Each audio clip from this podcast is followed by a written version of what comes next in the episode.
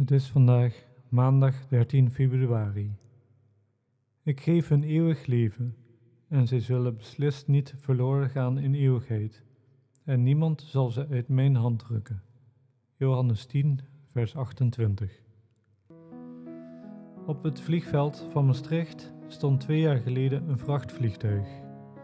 Een monteur was er aan het werk. De 40-jarige Rus rook naar alcohol. De marechaussee besloot hem te laten blazen. Het was duidelijk, hij had te veel gedronken. De man kreeg een stevige boete van 2300 euro. De gevolgen kunnen enorm zijn. Je wilt toch niet meevliegen als de onderhoudsmonteur te diep in het glaasje heeft gekeken? God brengt zijn kinderen veilig thuis. De Heer Jezus Christus heeft het zelf gezegd. Mensen aan wie Hij het eeuwige leven geeft, zullen beslist niet meer verloren gaan. Hij houdt hen stevig vast in zijn sterke handen. Wat zou ons dan nog kunnen overkomen? Hij heeft natuurlijk niet gezegd dat op aarde alles van een leien dakje zou gaan.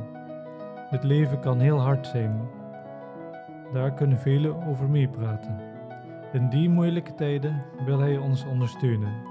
Hij moedigt ons aan om de eindstreep in het oog te houden. Beter, het einddoel. Straks zijn wij, die Hem als onze zaligmaker hebben aangenomen, bij Hem in de hemelse heerlijkheid.